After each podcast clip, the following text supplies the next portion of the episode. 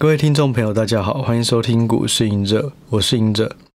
那今天呢，我们来聊一个主题，就是怎么做投资研究。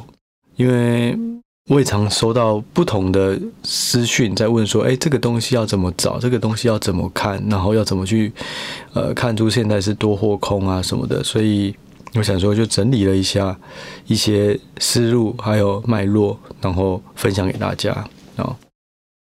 我要做这个，其实还有一个原因呢、就是说，其实我我有很多 LINE 的族群，然后也有一些不同的这种呃讨论区啊什么的，我偶尔都会看，但是就是会比较常看到有些人会感觉他是自己掌握了很多重要讯息，所以信心满满。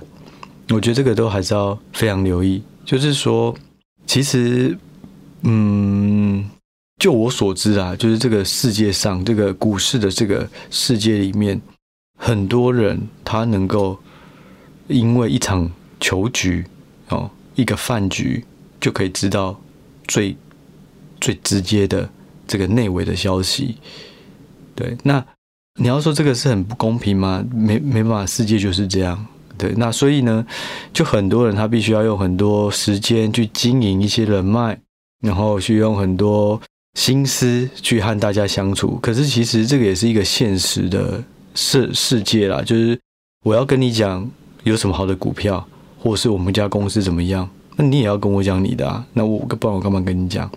所以，嗯，我就会猜想到啦，哦，就是说，其实会有很多呃这种聚会啊，可能都是呃董事长的聚会，可能都是财务长的聚会。可能都是一些基金经理人的聚会啊，这我我我猜想就好了。所以如果呢，我们只是一个散户，你会认为你手上看到的资料，或是你听到的消息是很内围的，真的都是要非常小心，因为这绝对都是外围的外围，除非你真的就是跟那个老板有亲戚的关系，还不能太远的亲戚，也就是不然就是说从小一起玩到大的朋友。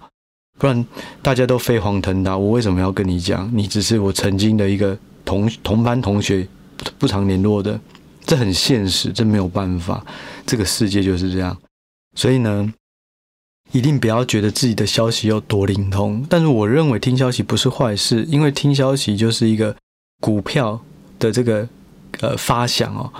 我们在这一行过去常说最难的投资一件事情，最珍贵的东西就是 stock idea，就是。你有怎么想到要买什么产业，要买什么概念股，要买什么股票？所以听消息有时候就是你会听到不同的消息来源以后，发现哎，好像我可以去研究什么，听起来好像有搞头。那这样我觉得是 OK 的。就是消息它是你的一个雷达哦，你可以透过这个消息去研究产业个股，甚至听到这个消息说这家公这间公司很好，就你研究整个产业，发现可能它的上游更好。因为它提供它更多关键的零组件或是原物料等等，啊，对，就是对，就是我看到很多人他是可以很快在特定公司，他都可以很早就可以知道一些数据，这些数据当然偶尔也会有失准，但是几率很低。对，那就我自己而言的话，我还就就现在我还是会有很多消息，不过老实说，我大致上。不太会听消息，就我会听消息，可是我的投资决策一定是我后面做过研究，算出它到底有没有价值，还有我的把把握度有多少。就是例如有些人可能会说，哎，这家公司它未来可能会交什么订单，可是如果连未来多久、什么订单是属于是什么产业、什么产品性你都不知道，那我觉得这个就很危险。所以要的话就是一听到消息，确认了到底有没有这个机会，有没有新的订单，他有没有在开发新的产品。然后这个产品的竞争力有多高？那未来的市场有多大？这是全盘考量以后，你再去做投资决策。所以一定是要做好投资研究，在听消息之后，不要听了消息就去买。虽然听了消息就去买这件事情是很简单的事情，那每个人都会觉得这样很轻松，而且有时候很好赚。可是就会变成是说，当你听到一个很正面的消息，可是股价一直在跌，你就不知道到底要怎么做决策点。我到底是要？逢低摊平，还是我要设停损，赶快先跑了？你没有办法，你就找只能在假装在有一个这种闲聊的过程，或是下一次的聚会说：“哎，你上次提到那一档股票啊，按现在怎么看？”只能透过这种方式。那如果他也是跟你打圆场，其实你就没有任何的方式去追踪或者去做出投资决策。所以我觉得这个投资的这个掌握度可呃操操控的这个主控权还是在他人身上。我觉得这个就是很不安的东西啊，所以就非常勉励大家一定要做好自己的投资决策、投资研究哦。那在讲要怎么做研究之前，还有一个东西，就是说，很多人都是看到股票上涨。你看，我们之前从呃一万七、一万六，一直跌到一万两千多的时候，所有人一片悲观，就是大家会习惯看指数的涨跌，或是股价的高低，去决定你的持股信心。可是应该是相反的，你跌越多的时候，你要更有信心，因为现在真的很便宜。但是你涨多的时候，开始有人就是一股脑说：“哎，我们现在还有什么还没有涨，我们赶快去追。”可是其实反弹过多，你反而要小心才对，而不是这一点。我觉得是要逆着人性做事情啊，就是说，股价跌越多的时候，你应该要看到更多的机会；而股价涨越多的时候，你应该要变得保守，因为很多机会已经都慢慢的实现了，那机会就变少哦，所以。那如果你做投资研究，你能够知道指数的行情价位差不多在多少是合理的，还有个股的价位在多少是合理，那也许在投资判断就能够更精准哦。那还有就是说，还有就是说，刚提到了以前大家都会说，哎，你要设停损，而不是逢低摊平，不要去接掉下来的刀子。在我投资越久以后，我一直在思考，到底是逢低摊平是对的事情，还是错误的事情？我常常讲，好的布局就是你要有一个金字塔的成本，也就是跌越多的时候，你是有越多的持股，而不是你的成本是倒金字塔，只要一点，全部都变成亏钱。那这样的投资的容忍度就会很低，不小心跌出去，你可能就扫到你的停损价就没了。对，可是当你逢低摊平这件事情，就能够让你的成本都压得很低，所以只要它不再破底，基本上你就没有太大压力。对，所以我一直在思考，到底是逢低摊平是对的事情，还是这个逢低停损？但我现在啦，我的答案，也许这答案未来会变，但就我现在的想思路想法是说，如果你的资金能够控管得非常好，逢低摊平它会比逢低停损还要好。你可以分个五笔，每一笔都是越低的时候去减，那这个胜率就会很高。所以我觉得。很多东西没有绝对答案呐、啊，对，但是就逢低摊平跟逢低停损，我认为也许逢低摊平更是我们如果资金能够控管得宜的话，更适合做的事啊。好，好，那不过呢，我还是要提醒，就大家投资一定要设好停损。如果你没有对于资金控管不好的话，一定要设停损哦。好，那我们来讲一下怎么做基本面哦。前面讲了。比较多的时间哦，小主要还是要想要提醒大家，给大家一些一些心理建设，就是说，对，一定要做好自己的投资研究，不要被他人左右。研究个股其实有很多面哦，我之前在我出的书里面有想到，就是用技术面、基本面、筹码面。基本面呢，就是用来选股。技术面用来找价位，筹码面用来看异状，哦，看筹码里面有没有一些松动的状况，去看说，哎，未来股市有没有下跌或者上涨的机会。好，但是呢，在这个跟呃跟 M P 方合作以后，我又多了一个总经面去做判断、做研究。但是实际上呢，还有一个东西就是盘势面，哦，就是说，嗯。我们不是说当冲隔日冲这件事情是比较有风险的吗？的确是，但是我认为你如果能够多看盘况，也能够找到一些未来要发生的蛛丝马迹。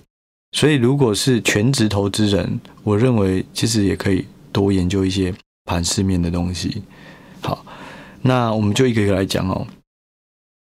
先从基本面来讲，其实基本面来讲，不外乎就是去研究产业到个股，然后最后就是算出目标价。你有了目标价，你就可以知道这个涨或跌多少，你的能够拿捏什么时候要进场，什么时候要出场。对，这基本面。那这个东西就要去看财报，去做呃产业的研究，然后去看不同的产业新闻，然后去了解，去拼凑。好，那第二个呢，技术面呢？我认为大家可以去学习找颈线哦，比较简单的方式就是颈线啊。什么是颈线？就是你拉一段时间，也许是半年，这半年以来一直下跌的这个这个呃低点跟上涨的这个高点哦，下跌趋势的低点跟上涨趋势的这个高点，把它串联起来，它就很像一条很水平的线。这条线呢，你要在突破或是要在跌破，通常都需要时间，或是需要基本面或是筹码面的其他因素去借力使力帮忙。要不然颈线通常就是一个支撑，跌下来不容易再跌破，或是涨上来不容易再涨破。但是呢，有一些线型它不是刚刚好，每次的下跌趋势的这个低点跟上涨趋势的高点串联起来就是一条横线，所以你可以画成两条线。是下跌趋势是一条，上涨趋势是一条。上涨趋势的高点哦，底部上涨的高点是一条，就是每次做头的时候就把它拎起来，每次打底的时候把它拎起来，那它可能就变成是一个颈线的区间。那反正都在这个区间呢，通常就相对来讲，它就很像是慢动作一样，然后像你的这个一个东西流到了这个这个。水银一水银里面一样，突然就是定住了，就比较不容易就马上穿透，也不容易马上这个在有一个大的格局或行情。好，好，这是颈线。那第二个呢，也可以用看这个 K 线的形态哦，跳空啊，或者是说这个突破这个均线纠结处啊之类的，还有搭配成交量，那这个方式有很多。对，那也不再赘述之前。我在导读书的内容的时候，《影视致富地图》的一个好像第二季吧，反正也有提到技术线、技术分析的东西。有兴趣大家也可以回去听哦。那另外就是说，如果你是比较追求中短这个中短期的动能，可以去看五日线跟十日线，就是说它到底股市股价的走势到底是常常在五日线以上，代表比较强势。那如果是长都在五日线以下，就比较比较弱势。那这个时间都会存在多久？不是就是说一整天，或者是说一个礼拜，到底大部分或者一个月，大部分都在五日线以上或五日线以下，这个也可以做一个一个判断哦。好，那第三个是筹码面哦，筹码面就是从三大法人去看外资、投信。那这个其实在之前的书的导读也有提到，反正就是说外资、投信他们都代表了不同的投资。行为，外资会稍微再长期一点，可是外资有假外资要小心，很多都是主力，他也跑去开外资的券商用来呃勾引大家上钩哦，或是说他是想要躲在外资里面，看不出来是谁在买它，谁在炒它哦，所以外资也要留意。那投信开始买或开始卖，通常它也会是一个比较连续性的动作，那它追求的是波段报酬。那另外呢，也可以去观察融资、融券、借券的方式哦。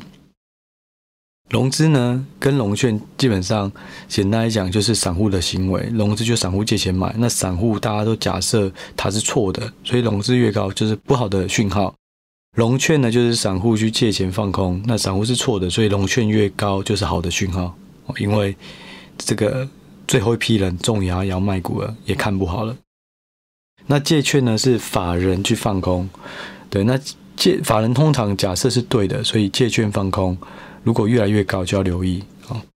其实这些筹码跟技术，它都可以搭配出一些特定的行情，例如轧空行情。我记得在前几集有讲到技术筹码，有讲到轧空行情的条件啊。那这些东东西都可以配。那这个大家也都可以去挖掘出特定的东西配起来之后，好像都会有什么样的状况发生。我觉得这个是蛮有趣的啦。可是就是要。多观察，每天观察不同的线图啊，不同的筹码啊，这样会会比较好抓到。那在总经面呢？第四个投资研究的总经面最主要的方式啊，我认为就是去看重要事件什么时候发生，例如 Fed 什么时候要讲话，例如这个 CPI 好什么时候要公布，这个 PMI P 呃还有什么呃 PCE 哦，还有这个非农就业。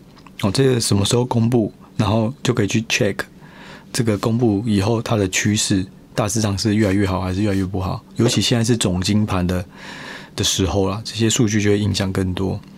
那还有就是说，这个重要的会议，例如可能拜登要去跟谁见面，哦，或是欧佩克要开会，会讲什么？哦，这种时间点，或是重大的政治事件，或是重大的这种这种地缘的这种这种事件，例如俄乌战争啊，例如北韩又要发射，就这种东西，大家都可以了解一下。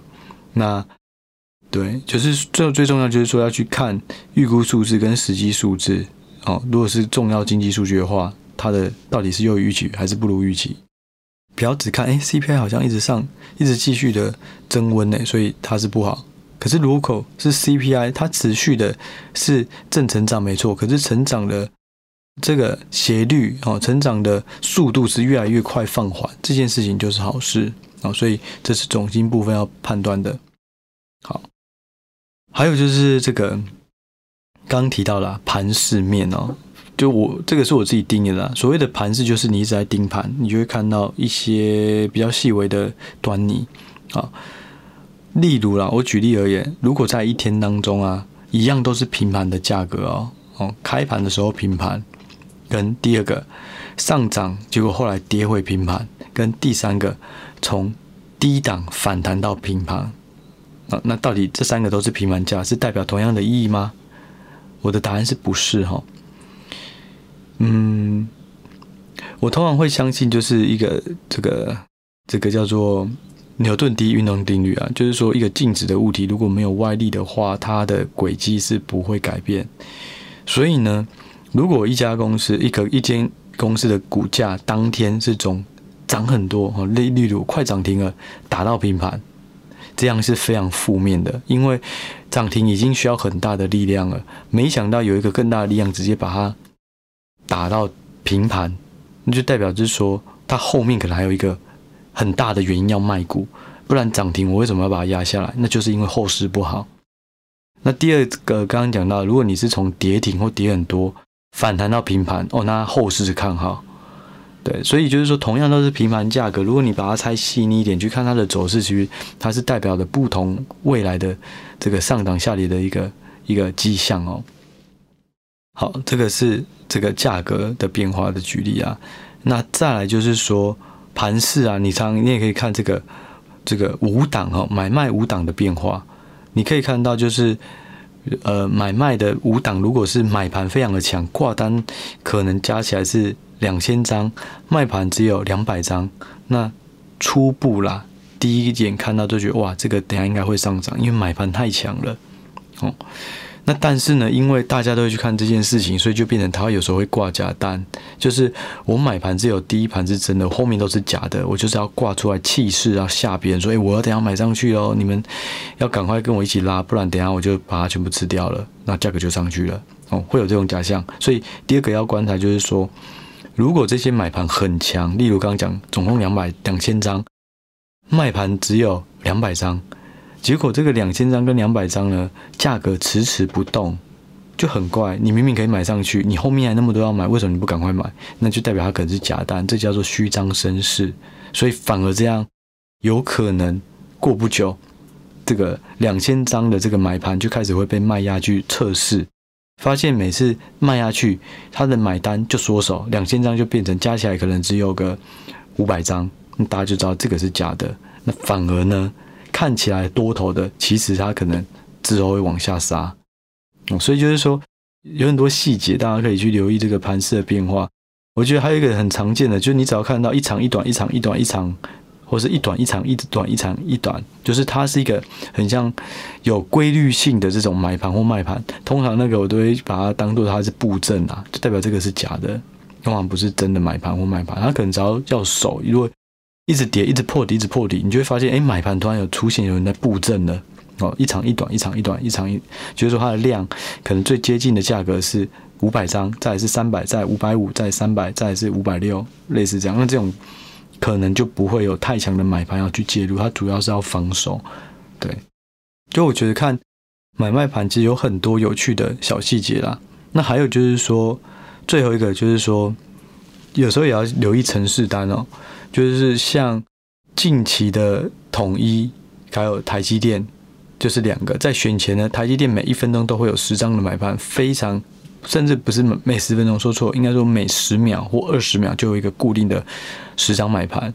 那统一呢是在呃这个近期每一分钟都会有二十一张的卖盘，每一分钟都会成交二十一张，这个就是程式单。程式单它是一个很强的，这你看起来好像只有十张、二十张，好像没有多少，可是它是一个非常强的这种信念哦。就是说，当你要放空或你要做多，你遇到程式单，你就会想说，哇，这个单可能今天都有这个被动买盘进来了。这种程式单有时候是，嗯，其实我们以前在投资机构也是啊，就是说，如果你有很大的量要卖，你不想要。就影响价格，你就会想说，我卖个均价就好。那均价是什么？我就是固定时间一直卖，一直卖。反正今天的所有价格，好，假设我要卖一千张，然后我就分散在今天的每一个时间都卖固定的量。那我一定几乎出来的就会是均价，今天的成交均价。那这样的话，对我来讲就是一个不不好不坏、很保守的方式。那有一些呢，有时候是 MSCI 调整前，也可能也会有一些程式单，就懒得去看说今天我，因为我就是不想要影响这个行情的股市的价格，所以就用程式单。所以程式单出现的时候，大家也要留意，就是说 这个如果一直出现，今天可能都会有被动买盘，除非反向力量更大，要不然可能要等它买盘结束才会有一个新的行情。对，所以就是其实有很多东西。盘市面也很有趣啊，大家也可以多留意。哦，那还有一个我要补充一个，就是说，其实大家也可以去看这个选择权的多空布局啊。就像我之前的集数有讲过，就是在杠杆的时候，选择权它是一个非常投机的，所以就是它是高度杠杆，而且可以快速赚到数倍、百倍的报酬，所以能够去玩选择权，并且突然有这种很大的买卖权，在不同履约价格变化。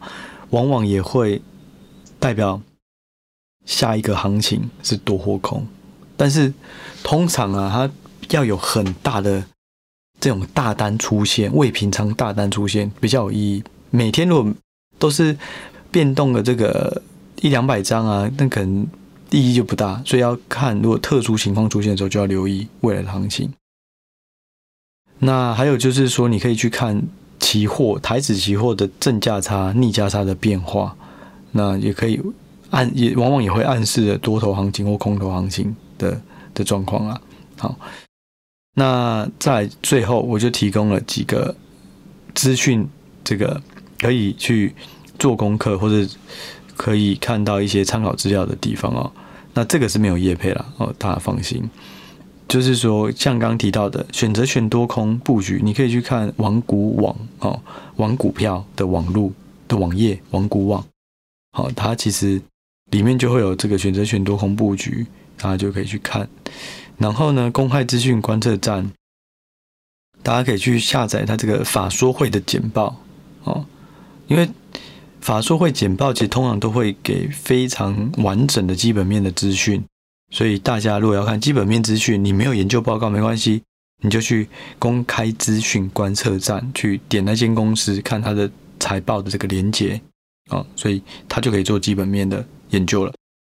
那如果你要看筹码的话呢，我会习惯看筹码 K 线哦，那大家也可以去看。可是如果你是有一些看盘软体啦，其实他们也都有筹码的或是技术技术线型可以去看啊。那如果你要看一些总经相关的数据，可以去看财经人平方。财经人平方，我觉得它就算是免费，也有很多不错的图跟功能可以使用。那最后一个，也就是说，如果你要观察总经重点或者经济数据，大家市场的预期以及什么时候会公布，可以去下载华尔街见闻哦。这些都没有业配哦。就这几版就没有业配了，所以大家可以去参考《华尔街见闻》，就华尔街看见的见，然后新闻的闻，然后它里这应该是呃国外的公司做的，可是它也有这个中文版哦，然后它会及时公布很多讯息，还有一些总经数据的东西，我觉得这些都蛮好用的。好，那。最后呢，就分享两个讯息给大家哦。就第一个是那个现在的 Press Play 啊，有首月首月八五折的优惠活动。那这个的活动是到这个礼拜六十二月十号是最后一天。那如果想要订阅我们文章的内容，也可以把握这个机会。那就欢迎点击下方的资讯栏去了解哦。那另外一个就是说。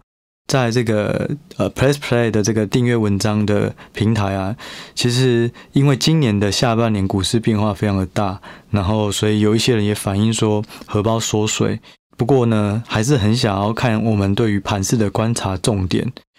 所以我们之后在我和团队讨论以后啊，就是我们以后的文章内容会新增一个系列，就是盘后的行情汇整文章。那这个内容呢，主要有三大要素哦，就包含盘势的动向，像是说，呃，三大法人状况，然后，然后也会针对于期货的这种呃外资的未平仓的变化，或是呃期货正价差逆价差，去在这个盘势的动向上面有一些想法。那另外呢是产业动向，也就是资金流在产业之间的变化。那第三个就是个股动向，也就是。嗯，现在的线型比较强的有哪些？或是近期这个研究报告，或是产业探讨度比较热的有哪些个股？那主要这个都会在每一篇的这个日报里面，也就是盘后的会诊资料做呈现。那提供这部分呢，呃，我们也是希望就是说，如果你是比较没有时间顾盘势的人，也可以透过我们所看到、所会诊的这些资料，对盘势有一些了解。对，那。这个方案的文章呢，是在一三九九元的会员里面就可以免费增加的这个文章内容。那如果是想要了解我们的对于盘势的看法，但是呢，现在荷包缩水的，我们会推一个方案是五九九的方案，就是一个月五九九，然后就可以看我们对于盘势的看法。那这样的话，也许大家的这个压力也会比较小。对，不过这部分的这个内容，我们会在一三九九的会员也都能够完整的看到。好，那这就是大致上今天的内容，我们就下一集再见喽，谢谢，拜拜。